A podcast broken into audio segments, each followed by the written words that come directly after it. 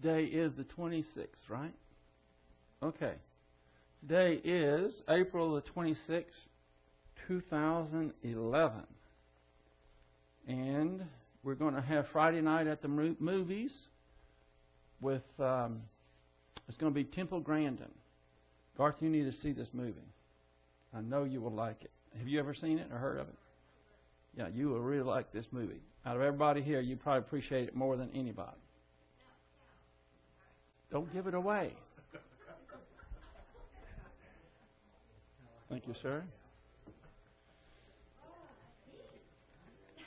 And remember that this Sunday will be Communion Sunday, so if you haven't signed up, you can do so.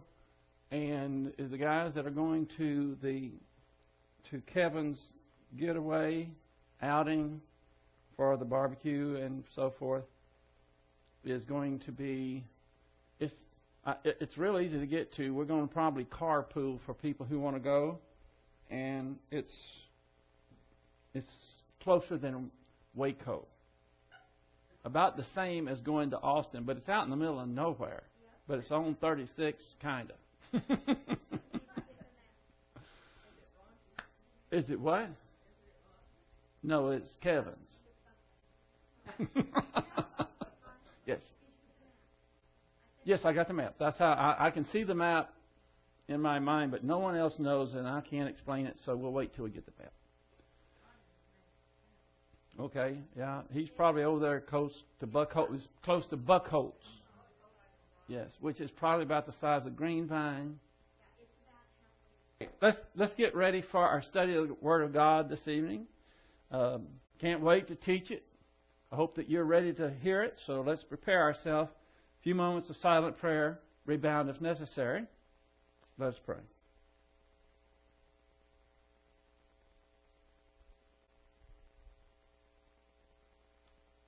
Father, thank you for another day of your grace. Thank you for your provision, your protection. Thank you for your mighty word. We pray that you will help us to focus so that your word will have a mighty work in our life. And we pray this in Christ's name. Amen. I just have one quick thing to say before we get started. The kooks are coming out from under the rocks. Still. I have a something that came right around Easter time from the Houston Chronicle. This was dated April 15th, 2011. It says the title of this, Pluralism Gives Christians Insight to God, theologists say. Well, anyway, this is the first line.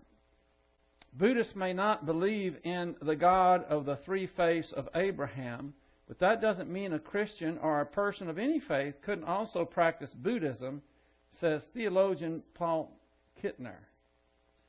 Now, the, you know what he's talking about, the three faiths of Abraham. I, I, that's offensive to me right off the bat. Because Abraham only had one faith, and that was in Elohim, that was Jehovah, that was the Lord Jesus Christ.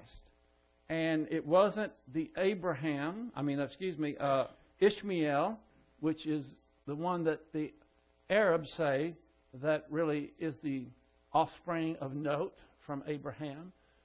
and it wasn't the faith of the Jews uh, that we have today. For the most part, the Jews are unbelievers, and they have a faith, but it's not in the faith that Abraham had. Because when we hear about Abraham, Isaac, and Jacob, they were all believers in the gospel. And for the most part, Jews have rejected the gospel.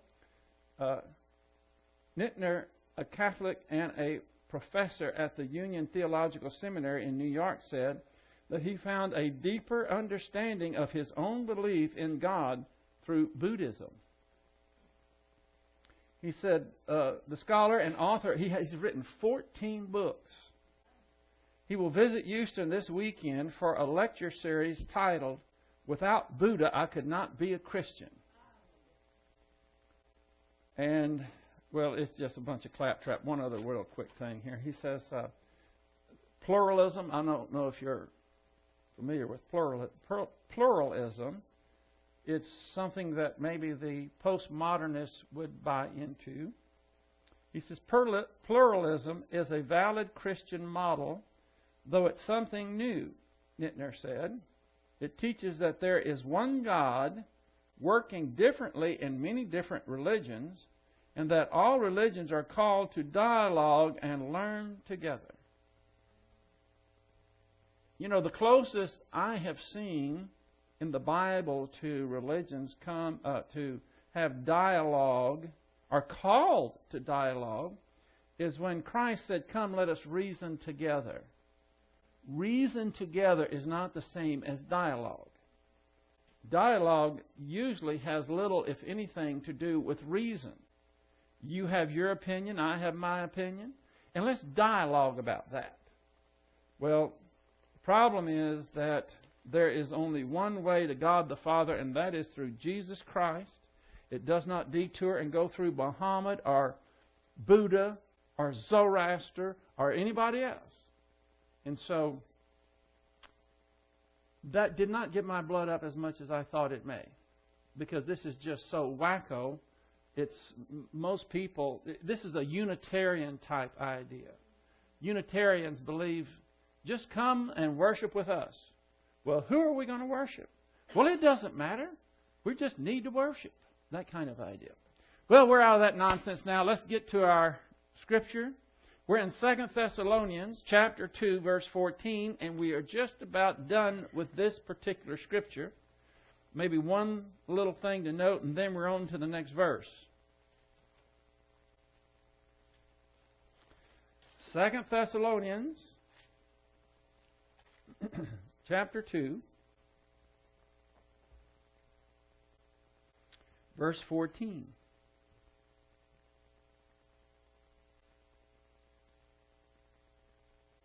And it was for this he called you through our gospel, the this is following, that you may gain the glory of our Lord Jesus Christ.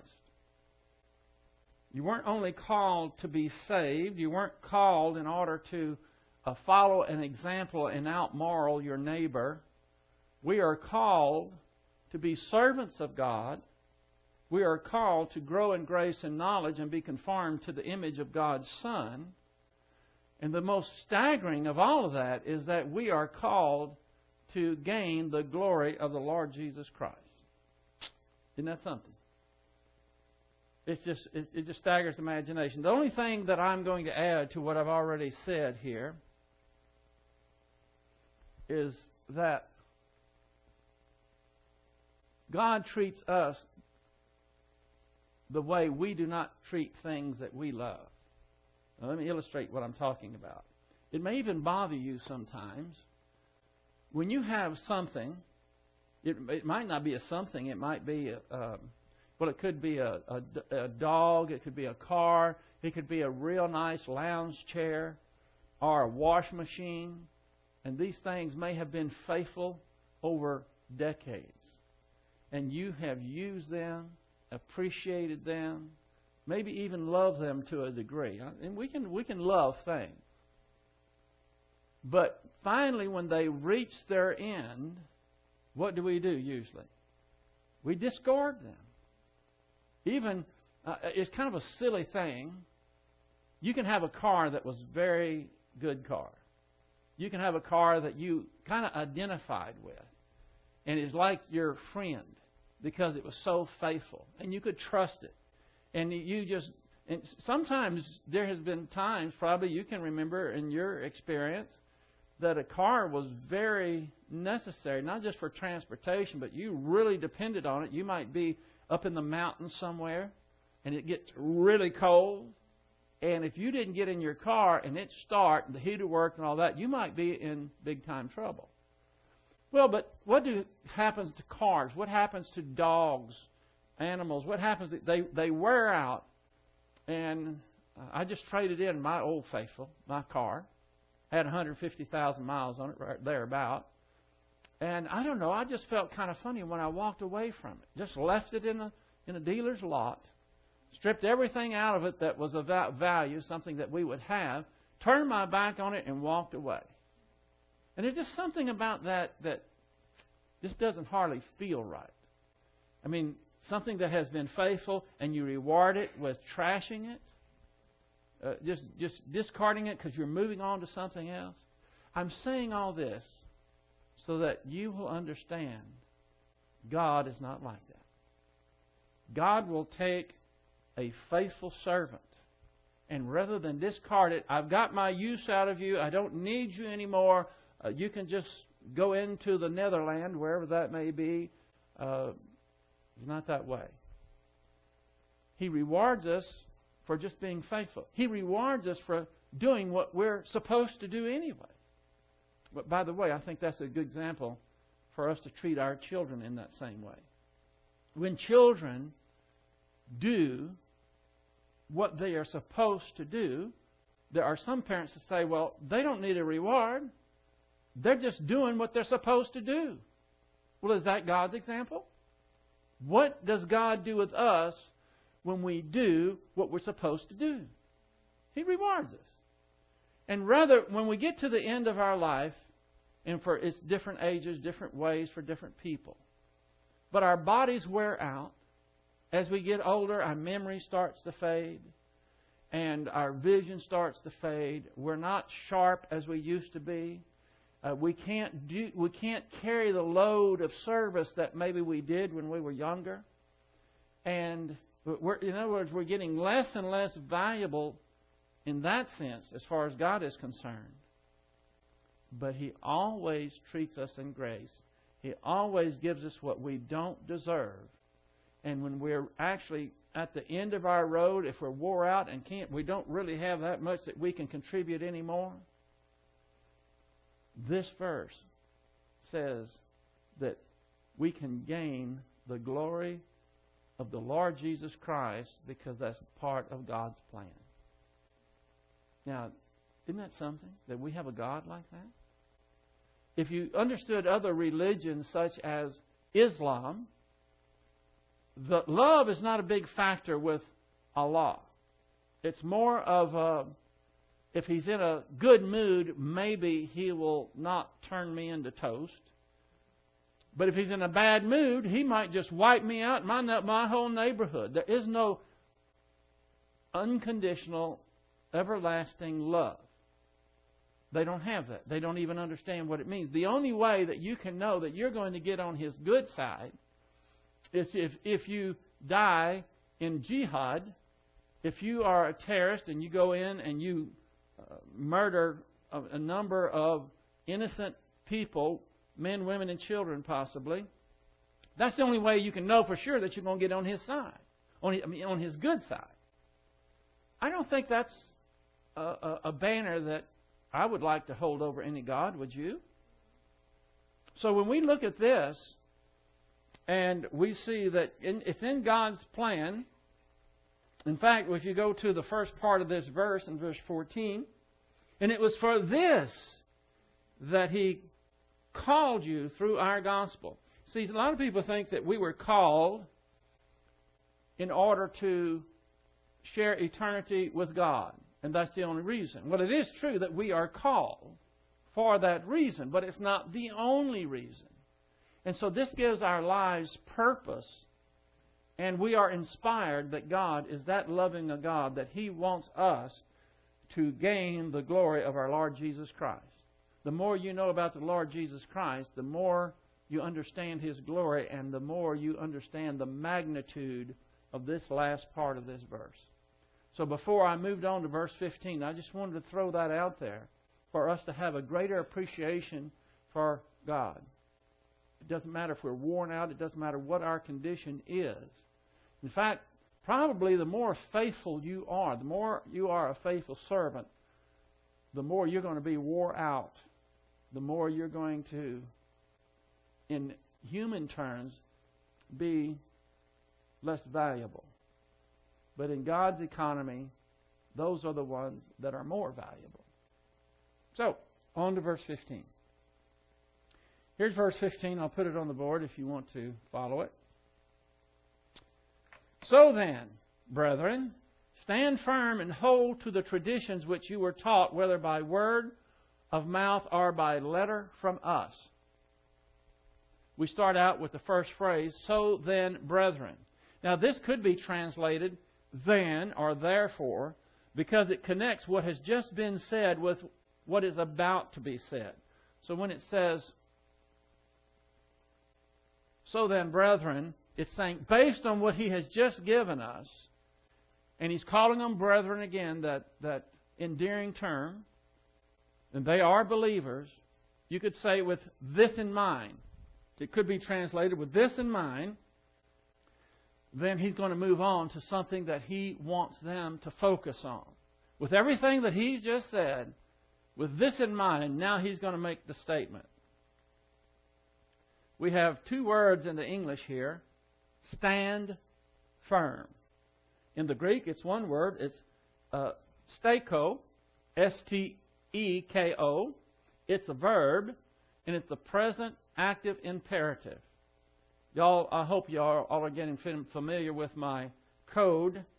The V means a verb, P present, A is active and active voice, and M is for the imperative mood. Just think of the M as a mandate. See, I can't put an I there because then it would be the indicative mood. And though the imperative, so I put M for a, a mandate. That's one way to remember it. So this one word means to stand firm. So we're going to look at some scriptures with regards to this command, and there's a lot for us to learn in the. Uh, there's several verses here that we can benefit from. The first one is 1 Corinthians chapter 16, verse 13. Now, if you want to turn in your Bibles as we go to this, because I have several things in brackets that might help aid the understanding of these verses. So if you want to turn to 1 Corinthians chapter 16 verse 13, sometimes I break into the middle of the verse to to keep the continuity there of what I'm the the subject matter.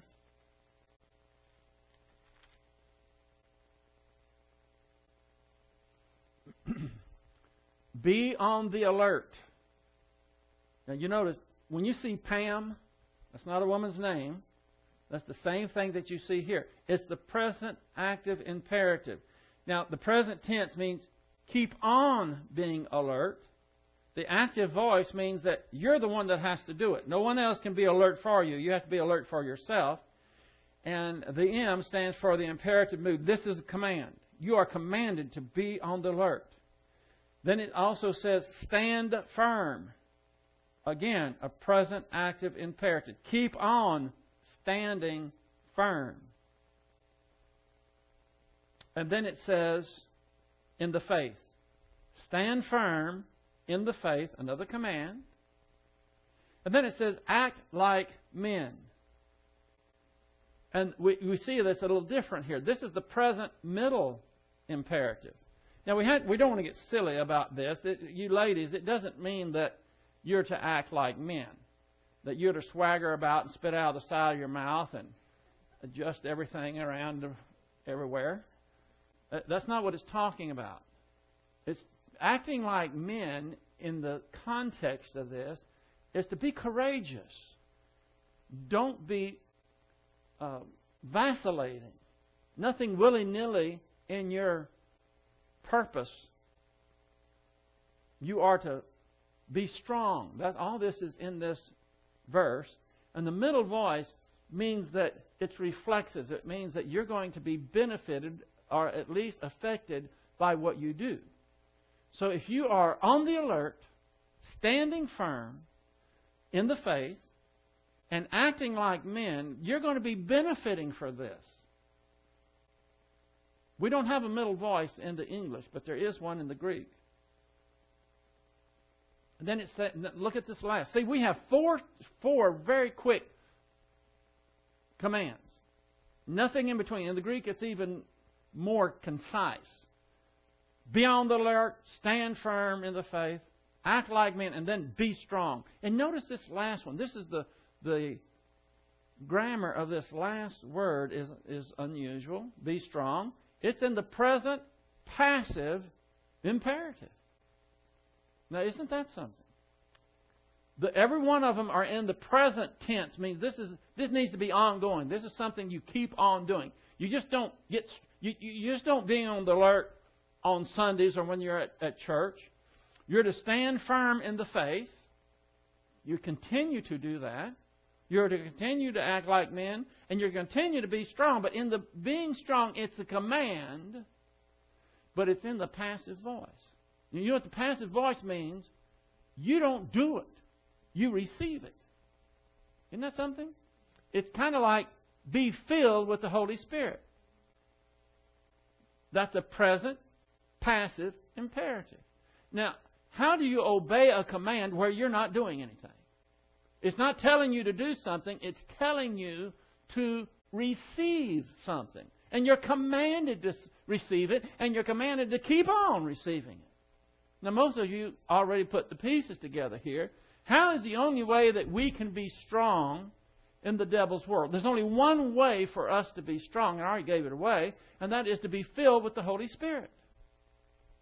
And you can't do anything.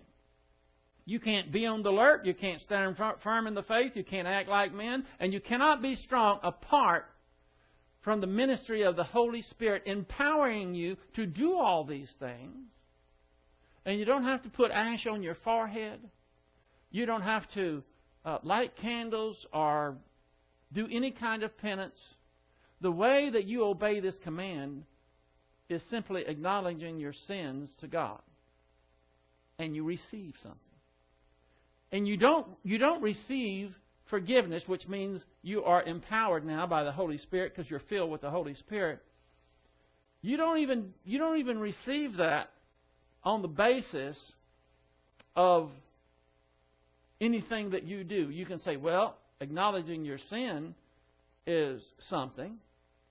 Well, it's nothing that, that takes merit. It's all because of grace.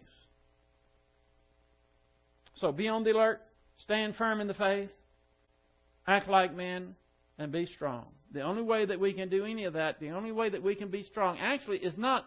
Let me expand on that just a little bit. It's not only just being filled with the Holy Spirit. A baby believer can understand that when he acknowledges his sins, when he confesses his sins to God, that he's filled with the Holy Spirit, and now you're operating on God's power. But if you don't have any knowledge, you're, you're a baby believer, and you don't really know what God would require of you, you don't know what you, you're supposed to do, you can't operate under that power for very long because you don't have any, any direction. You don't know what you're supposed to do. So it's the empowering of the Holy Spirit plus knowing the Word of God that is going to make you strong. Make, let me put it this way being filled with the Holy Spirit gives you the opportunity to be strong. It's imperative. You can't be strong without it. But it's something that you receive. And you got you have to use that filling for the Holy Spirit to empower you to understand the spiritual phenomenon of the Word of God. Okay, the next one is Philippians chapter 1, verse 27. You can turn to that one. Philippians 1:27. These are not any particular order. There's just a lot of data in the Bible that deals with standing firm. Uh, Philippians 1:27. Only conduct yourself in a manner worthy of the gospel of Christ. Now, what I have here in brackets, as you see, that would mean as a member of the royal family of God. We are aristocrats, spiritually speaking, in a positional sense, because we are children of the Most High. We are in Christ. We are intimately identified with the King of Kings and Lord of Lords. And our behavior is to reflect that.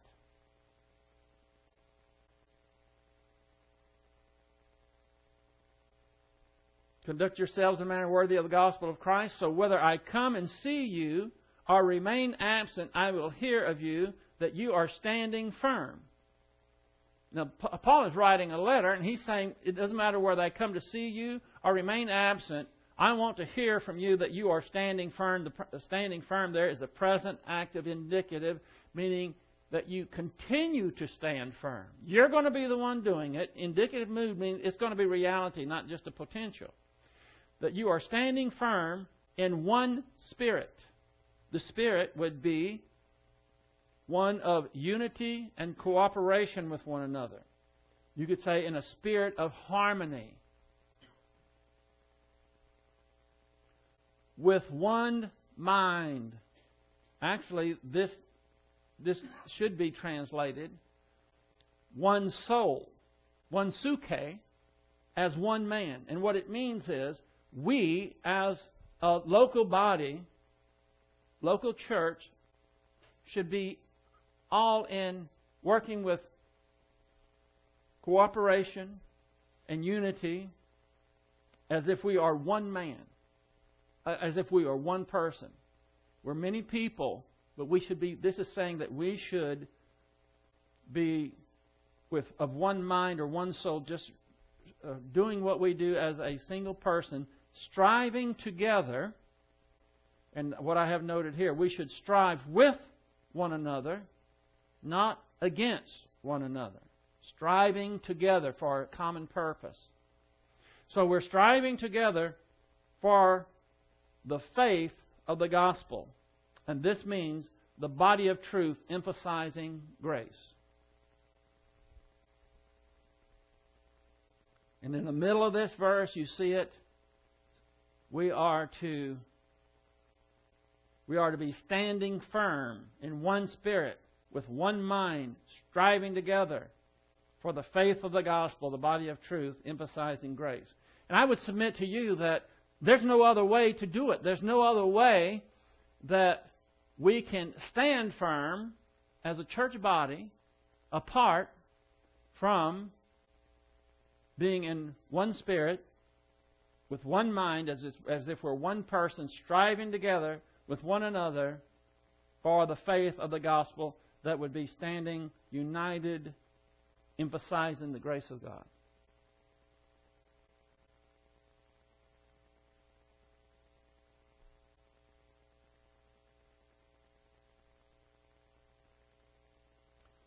The church is much like, much like an athletic team. It requires a joint effort.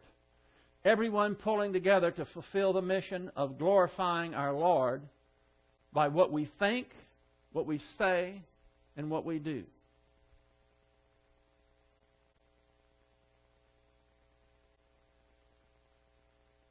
Believers are commanded to stand firm for the faith, and they do so because they are obedient and because they believe in the promises of God. Believing and standing firm go hand in hand. We stand by our faith in God. In other words, there, I think that I'm going to have time to get to the ways that we are not to stand firm. We can have wrong motivations. We can do it the wrong way. But the right way, the reason that we stand firm for the faith is because we want to be obedient to God, and these are in the uh, imperative mood. God commands us to stand firm. That's one reason we do it. But I think the main reason we do it is because we believe the promises of God. He says if you stand firm, if you are united in one spirit, you're acting as one man, and you are have a common goal of glorifying the Lord, then there's what goes with that. What did we start out talking about? God is going to reward us. There's an incentive there for us to do this. Okay, let's go to Romans chapter 11, verse 20 through 21.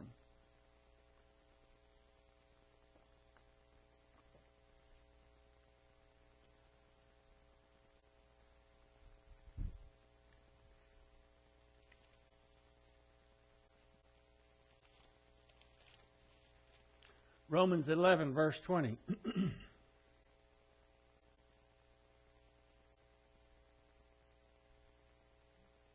Sometimes the translations of the Bible surprise me. This sounds like it has a British tone to it. Quite right. Starts out quite right. I can't hardly see see that, uh, but anyway, quite right. They were right in this. Quite right they, now in, in what this is talking about is the Jews.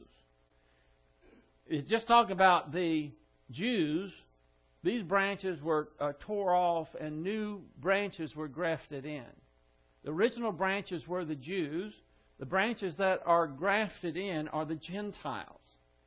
And that's what this is talking about. So it says, quite right, they, the Jews, were broken off for their unbelief. This is the fifth cycle of discipline. God endured all of their griping and all of their complaining and their disbelief for so long. He warned them, He gave them everything He could. Finally, they were dispersed in 70 AD, and that was the fifth cycle of discipline, and they stayed dispersed, not as a nation, for nearly 2,000 years. They were broken off for their unbelief, fifth cycle of discipline, but you, and in what this is talking about, the Gentiles. He's comparing the Jews with regards to the Gentiles now. They didn't cut it. They messed up big time. And so now he's dealing with the Gentiles. He says, So you, Gentiles, stand by your faith. And this stand is a perfect active indicative. Now, perfect tenses always should get your attention because it could have used an aorist tense here, which is an appointed time. But the difference between an aorist and a perfect is an aorist is really nondescript. It's just telling you that something happened. But when a perfect tense is used, it means that it has ongoing results. Whatever this is talking about, standing by your faith is a perfect tense. You have to do it, indicative mood. Stand by your faith, or standing by your faith, has the result of ongoing benefit. So this is not only a command, it's saying when you stand by your faith, perfect tense, you're going to have ongoing benefits right into the future and into, into, into the present. So he's telling these Gentiles, stand by your faith, perfect tense, that there's going to be ongoing results. Then he says, do not be conceited. See, the Gentiles could strut about and think, oh, look, those silly Jews, they didn't get it. Look at us. Now we're the branches.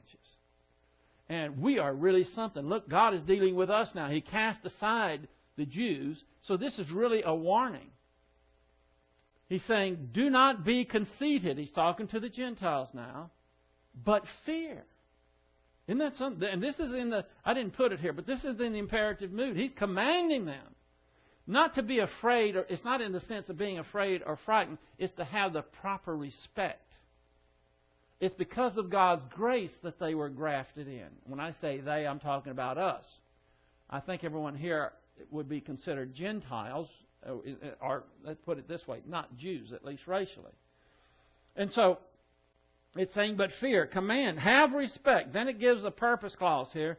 For if God did not spare the natural branches, which were the Jews, he will not spare you either. And the you is referring the Gentiles. So he is commanding Gentiles with a perfect active indicative to stand by your faith. Don't dis see that's what happened to the Jews. They got arrogant, they quit listening to God, they were no longer grace oriented, and the next thing you know, they were torn off, and other branches were grafted in. Okay, 2 Corinthians chapter 1 verse 24.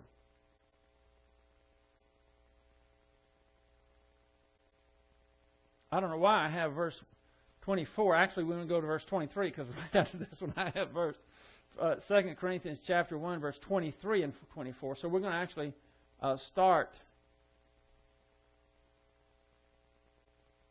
start with verse 23.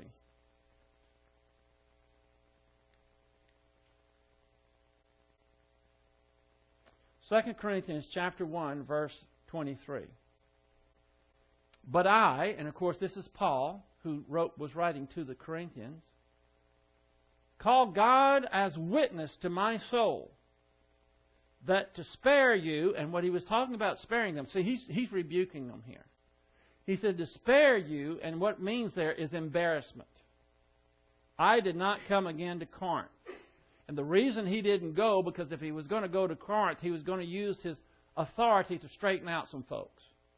And so he's saying, You can ask God as my witness that I that I spared you the embarrassment and did not come to Corinth to straighten you out. That's the connotation of verse 23. And now he's explaining something else here. Nor that we lord it over your faith.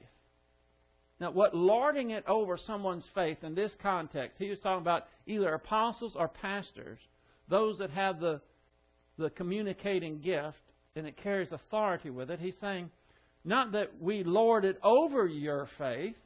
Apostles and pastors are not dictators. They present doctrinal principles but cannot or should not try to force compliance. And so he said, I didn't come to Corinth because if I did, I'd have to straighten you out face to face and I, to, to spare you that embarrassment. But he's saying that we are not trying to lord it over you, to be, be superior, to, have, to be like a, a doctrinal dictator but are workers with you for your joy. Now look at this. Apostles and pastors work by communicating Bible doctrine. Joy comes from responding to doctrine, not submitting to a dictator. This is what you understand what he's saying here.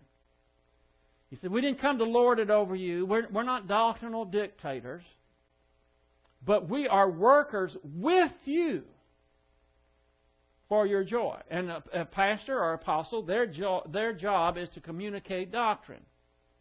And what he's saying here is when an, a, a pastor or an apostle, when they are communicating and the people are responding, then it's going to be joy. So he says, But we are workers with you for your joy.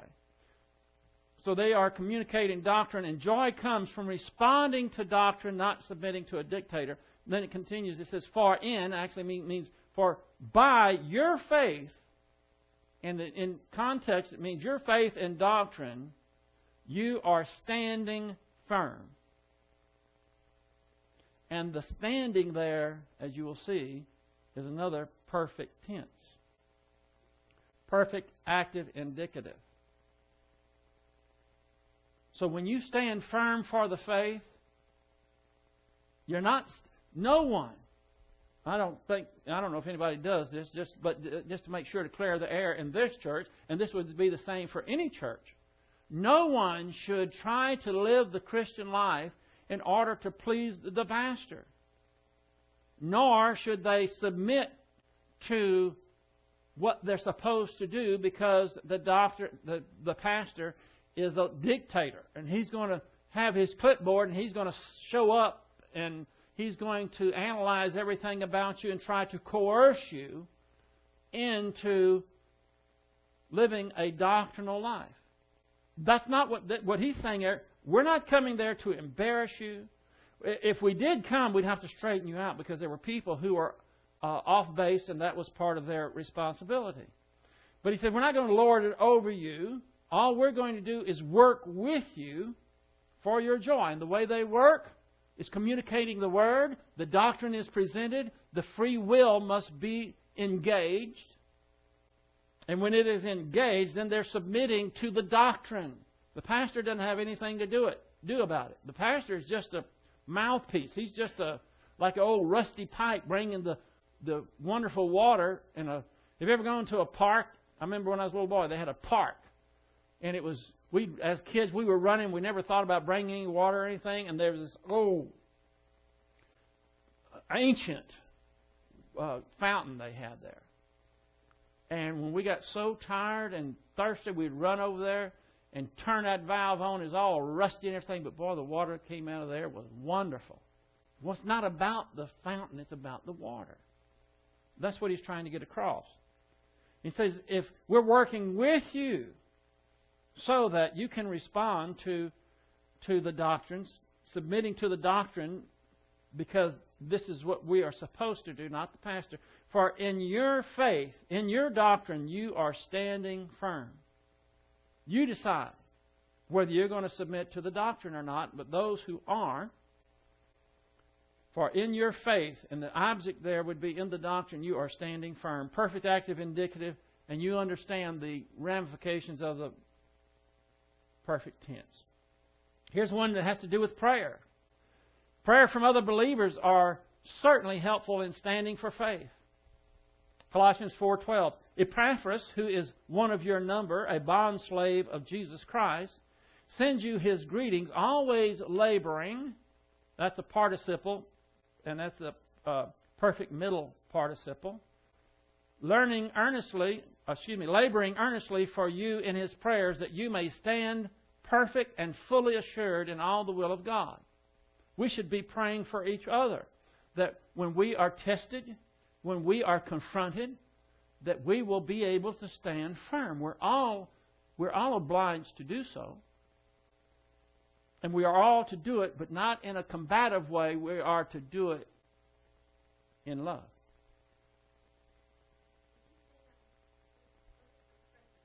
I said that this this last part, uh, the, this participle, is a perfect middle middle voice. Uh, uh, excuse me, I mean present middle. It's a present middle. Yeah, we are to keep on laboring, and it's to our own benefit to do that. Putting on the full armor of God helps us to stand firm against the wishes of the devil, the wiles of the devil. Uh, Ephesians six eleven. Put on the full armor of God so that you will be able to stand firm against the schemes of the devil. We haven't done everything to be able to stand firm unless we put on the full armor of God. Again, we go to Ephesians 6, verse 13. Therefore, take up the full armor of God so that you will be able to resist the devil, uh, excuse me, resist in the evil day, and having done everything to stand firm. We are to stand firm for the grace of God and not lured into any form of legalism. 1 Peter chapter 5 verse 10b and verse 11b. Here's the way it sounds. The God of all grace who called you to his eternal glory in Christ. This sounds like what we just saw in verse 14, isn't it? Called to his glory will himself perfect, confirm, strengthen, and establish you. I have written to you briefly, exhorting and testifying that this is the true grace of God. Stand firm in it. This is the aorist active imperative. We are commanded to stand firm in the grace of God. Stay out of legalism. Romans 5 1 through 2. Therefore, having been justified by faith, we have peace with God through our Lord Jesus Christ. Verse 2 Through whom, referring to Christ, also we have obtained perfect active indicative. indicative. Right, y'all need to turn to this one. Because there are some brackets here that you need to note in your Bible. Romans chapter 5, verse 1 and 2. By the way, Romans chapter 5 is a woo, muy importante. That's where you have your retroactive positional truth. One of the places. It's in Romans 6, but it's also in Romans 5. You can get a gist of that there. Yeah, Romans chapter 5, verse, verse uh, 1 and 2. Did I say Peter? Oh, no. No, uh, Romans 5, verse uh, 1 and 2. Therefore, having been justified by faith, we have peace with God through our Lord Jesus Christ, through whom, that would be Christ, also we have obtained. See, a perfect active indicative means it's in the past tense, it's already taken place. And this obtaining is in the indicative mood, it's reality, and the results go on forever. We have obtained our introduction. This means access to God the Father by faith at salvation, when we believed in Jesus Christ, then we were essentially introduced, or we had access to God the Father, and that faith was the faith at salvation. Into this grace, look at this, in which we stand. And we have here another perfect active indicative. Standing firm for the faith has ongoing results all the way into eternity. We have to do it active voice in indicative mood. And we exult in the hope of the glory of God. We should exult. We should anticipate God allowing us to share the glory of God, uh, the glory of Christ.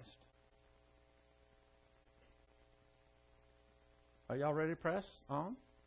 Okay. Galatians 5 1. It was for freedom that Christ set us free. Therefore, keep standing firm. Present active, indic- uh, present active imperative. And do not be subject again to the yoke of slavery, which would be legalism. Focusing on the return of our Lord Jesus Christ, who could return at any time. Listen to this is a motivating force that helps us to stand firm. If Jesus Christ could come before this weekend, wouldn't that inspire you to, to take a stand? Philippians chapter 4, verse 1. Therefore, my beloved brethren, whom I long to see, my joy and crown, in this way, and what, he, what, it, what is in context here, you can jot this verse down. The last few verses of Philippians chapter 3 is talking about anticipating Jesus Christ coming at the rapture. He said, Whom I long to see, my joy, my crown, in this way, anticipating the rapture, stand firm in the Lord, my beloved. Present active imperative again. And anticipating Christ's return at any time is a motivating force to do that. Okay, 1 Corinthians chapter 15 verse 1 is the last one I have in the scriptures. And it says, Now I make known to you, brethren, the gospel which I preached to you, which, you, which also you received, in which also you stand. Perfect, active, indicative. So you see, the Bible has, and, and I, this isn't a full, comprehensive overall study of standing firm, but you can see there's a lot that the Bible has uh, to say about standing firm, and all these are in the indicative mood. Let me hasten to say, you cannot stand firm for anything if you don't know what you're talking about. And God expects us to be able to give a reason for the hope that is in us at any time to anyone. That means we have to keep on percolating, getting our doctrine. Now, I'm just has time probably to start this, but this is um, the wrong way to stand firm. There's a right way and a wrong way to stand firm. There's a right motivation and a wrong motivation. Number one, using or flaunting your superior knowledge of Bible doctrine in order to lord it over others. That is a no, no. We don't learn doctrine so that we can strut about and feel superior to people who are ignorant of doctrine. That's arrogance, it's pompous, totally wrong motivation, and if you continue to do it, God is going to get you. He's going to get you and take you to the woodshed. You don't want to go there. I got two points under this.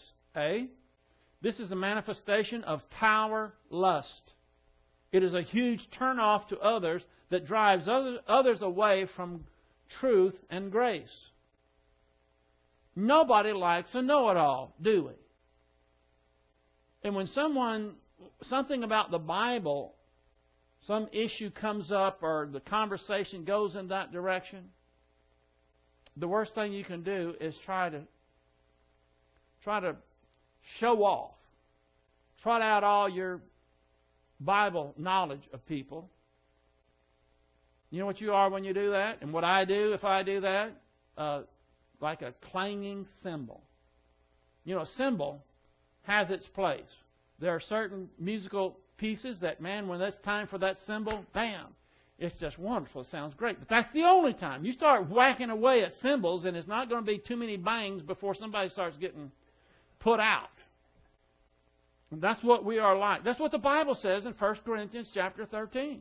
Without love, you're like a, a clanging cymbal. That is a big nuisance. So it's a manifestation of power lust. You're trying to lord over people, and it turns them off. Uh, B, this is kind of a long one, but I, I put some thought in this one. Arguing with unbelievers over non essentials is one of the worst things you can do.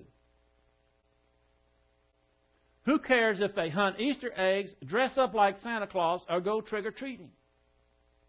What does it matter if they are drunkards or teetotalers? And I don't know if that's the way you spell teetotalers, but it's as close as I could get. So don't worry about the spelling. I want you to get the gist. Some people, there are some unbelievers that uh, a lot of them go, even go to church, and they're very moral. And they will brag about they would never have demon rum touch their lips. And some of them may be drunk. It doesn't matter. Whether they tithe or don't tithe, go to church or stay home and watch cartoons. Whether they have been sprinkled or dunked. So what if women insist on wearing a head covering or refuse to wear pants? That is, to church, you know, the dress. Um, just thought I'd clarify that. kind of loses its power when I stop like that. I didn't. This has got a flow to it. So what if they allegedly speak in tongues or claim that they can supernaturally heal the sick? Whatever they believe about homosexuals, abortion, gun control, or politics does not matter. These people are on their way to hell, and the only spiritual thing they can understand is the gospel thanks to the Holy Spirit's ministry of common grace. You can win an argument and lose a soul. And it's tempting. I don't know how many times I've seen people, they've, I've even had people come up to me and brag about how they outwitted the Jehovah Witnesses and how they, they were able to, to uh, win a conversation with regards to their wacky ideas. Actually, it wasn't a conversation, it was a debate. So what if they think that so they won't salute the flag and they think if you. They've got a lot of wacko ideas. So what? Who cares? They're on the way to hell. And why would you want to argue any of these things? Because the only thing they can understand, the only thing that the Holy Spirit is going to be able to use when you're talking about spiritual things is the gospel. That's what common grace is. He will act as a human spirit that they don't have because they're spiritually dead. And, it's, and I see people do it all the time. They'll be talking to somebody, and the first thing that happens is they'll trot out, Whoo, I speak in tongues. Hallelujah, praise the Lord. And they might do it right on the spot. Good. I don't know what they say, but so what? We don't care about that. We stick like a laser right to the gospel. If I give any advice to anybody on witnessing, talking to these people, stick with the gospel, whatever they say. And they'll try to lure you into other areas. And I've done it before. I've talked to Jehovah Witness elders before. And they what do you, they start getting on. I say, hey, wait a minute. I only care about one thing. Let's talk about being saved. You don't want to talk to about going to heaven necessarily, especially with Mormons, because the big debate, nobody goes to heaven. Just just say about being saved. What do you have to be? What, do you, what how do you how are, how's a person saved? Stick with that. The other doesn't matter. Don't argue with them about anything. Just give them the gospel.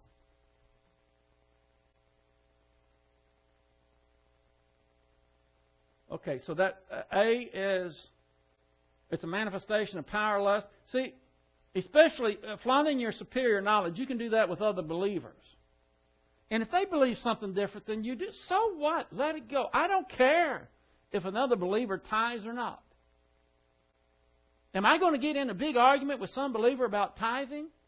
And then we, we start talking about other, we, ha, we would be able to talk about other issues and maybe have a rapport and develop a relationship. No, by golly, you ain't supposed to tithe.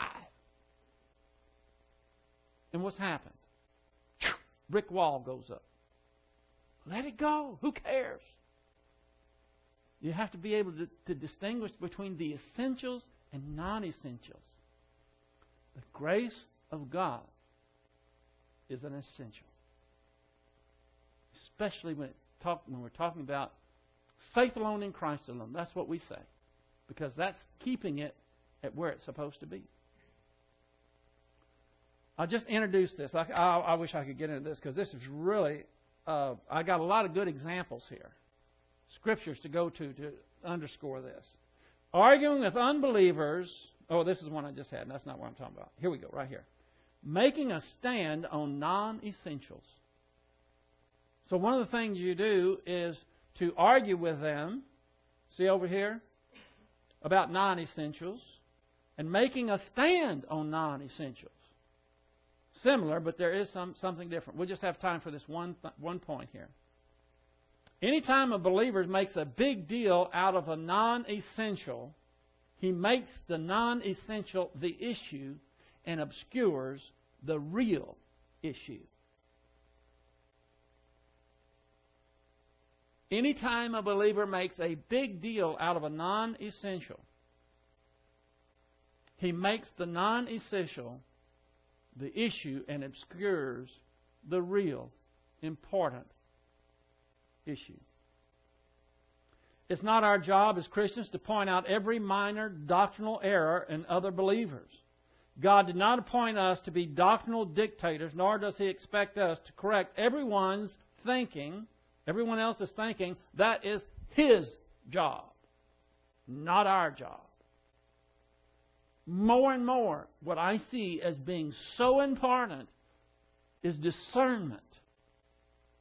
You learn the doctrines, that's great. You have to learn the, the theological, the, the systematic theology, and you, you're able to connect these dots, and that's a wonderful thing. But you have to have discernment. And you don't want to use your knowledge as a lever that's going to separate you from people. It's not necessary, you don't have to.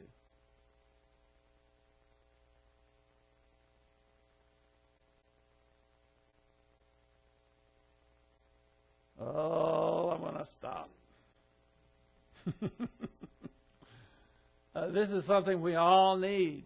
You know, we all have probably one area that we excel in with regards to our doctrinal apprehension of things more than anything else. We probably all have one particular area that we can wax eloquent on. And when we find someone that is actually willing to listen, we like to go there.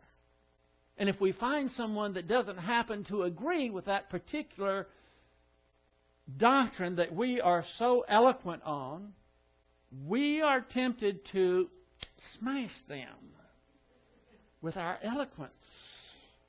I dare you. You disagree with me? You just wait. Wait till I get through with you. And that does no good whatsoever, especially when it's non essentials. Well, I'm completely out of time. And we'll continue this next time. Let's close. Father, we're so thankful that you're a God of mercy and grace, and you are exceedingly patient with us. Most of us are slow to learn and quick to speak. And we're so proud of what we know, and it's so little. What we need is more love and more discernment. We are to stand firm. We have to knowledge, we have to have knowledge to do so, but knowledge can puff up. We need humility and discernment. So we pray that you will help us to consider these things, look at ourselves, and make the proper adjustments. We pray this in Christ's name. Amen.